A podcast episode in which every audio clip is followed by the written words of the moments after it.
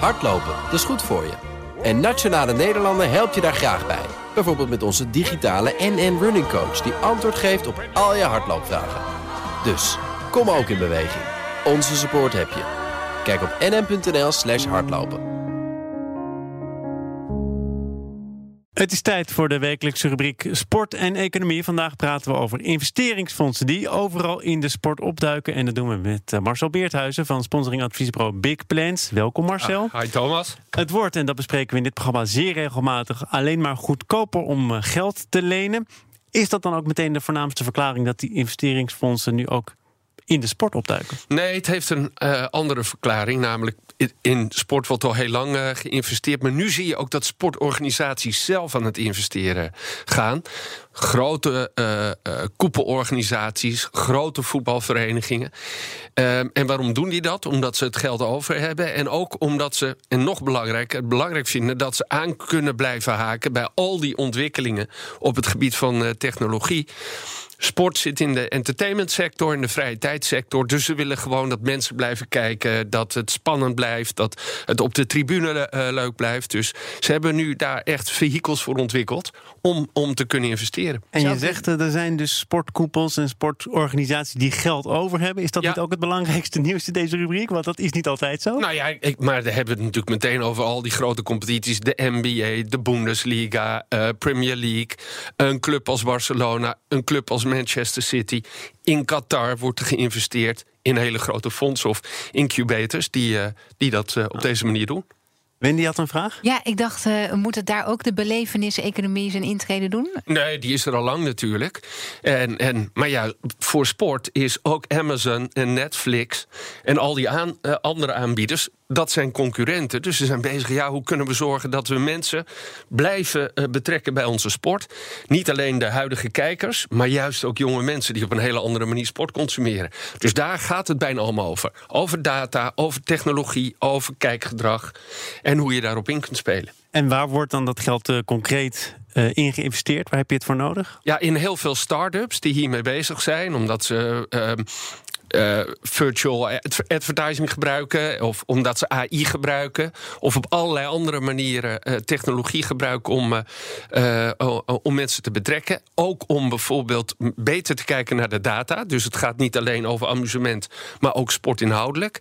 En dan worden er bijvoorbeeld door dat soort partijen selecties gemaakt van partijen, die start-ups die hiermee bezig zijn. En daar wordt dan in geïnvesteerd. Want het, het blijft natuurlijk wel een sportgroep of een sportclub investeren is weer een hele andere tak van sport, zou je kunnen zeggen. Is het ook niet heel riskant?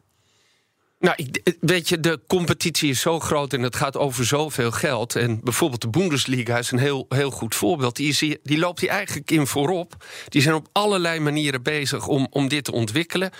VAR waren ze als eerste mee. Uh, ze hebben de 360 camera, uh, graden camera geïntroduceerd. Uh, ze zijn op allerlei manieren daarmee bezig. En dat is voor hun heel erg belangrijk om dat product te blijven ontwikkelen. En ze hebben het geld gewoon ervoor liggen. Dat, dat is dan wel een belangrijke voorwaarde. Duitsland, Bundesliga, grote competitie. Ja.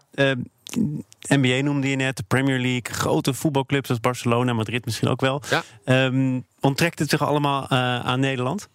Ja, kijk, in, uh, de sport in Nederland heeft natuurlijk geen geld over. Maar er gebeuren wel dingen bij de KNVB. Die samen met Talpa hè, is geïnvesteerd, hebben we hier wel eens genoemd in voetbal-tv. Uh, Dat is amateurniveau, hè? Amateur, hè, maar is wel een ontwikkeling om ook daar mensen te betrekken.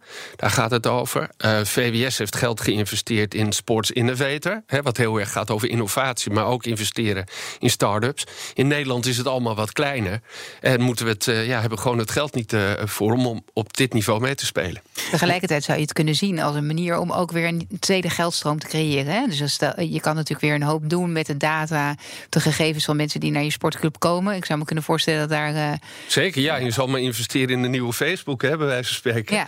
Dan kan een kleine investering ongelooflijk veel waard zijn. Maar ja, het geld is er nu gewoon niet in Nederland. Uh, er wordt ook al langer gezegd, bijvoorbeeld uh, bij de bouw van hele grote stadions. Ja, dat heeft eigenlijk allemaal geen zin meer. Op het moment dat mensen uh, thuis op de bank ontzettend veel beter beeld hebben en het net lijkt alsof ze erbij zijn.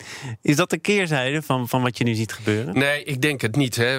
Barcelona is bezig om zijn stadion te vergroten. Zijn project eh, hebben ze net weer bekendgemaakt. was eerst 600 miljoen euro, dus nu al 650 miljoen euro. is een halve Frenkie de Jong erbij. 105.000 toeschouwers kunnen daar zitten. Dat zie je ook als je daarnaar kijkt. Dan zie je allemaal toeristen op de tribune zitten die van die, van die sport genieten. Dus het wordt wel een hele andere manier van consumeren. Maar dit is gewoon het entertainmentproduct voetbal. Ja, en in, de stadion, in een stadion, dat vinden heel veel mensen, blijkt ook uit uh, onderzoek, is toch nog de mooiste manier om zijn wedstrijd te beleven. Om Messi echt te zien voetballen. Om het overzicht te hebben over het hele beeld. Dus het stadion wint het altijd? Het stadion wint het nog altijd. Er kijken veel meer mensen naar televisie. Maar eh, dat heeft ook de Eredivisie weer onderzocht. Weet je wel, mensen zeggen dan toch in onderzoeken... ja, een, een Eredivisiewedstrijd meemaken dat zou ik echt nog wel eens een keer willen meemaken. En dan weten ze vaak niet hoe ze een kaartje moeten kopen... of hoe ze binnen moeten komen. Of denken ze dat het misschien niet veilig is. Maar goed, ander onderwerp. Misschien uh, voor volgende week. Maar waarschijnlijk heeft de actualiteit ons dan alweer ingehaald. Marcel Beerthuizen van sponsoring adviesbureau Big Plans. Dankjewel. Dankjewel. Hardlopen, dat is goed voor je. En Nationale Nederlanden helpt je daar graag bij. Bijvoorbeeld met onze digitale NN Running Coach... die antwoord geeft op al je hardloopvragen. Dus, kom ook in beweging. Onze support heb je. Kijk op nm.nl slash hardlopen.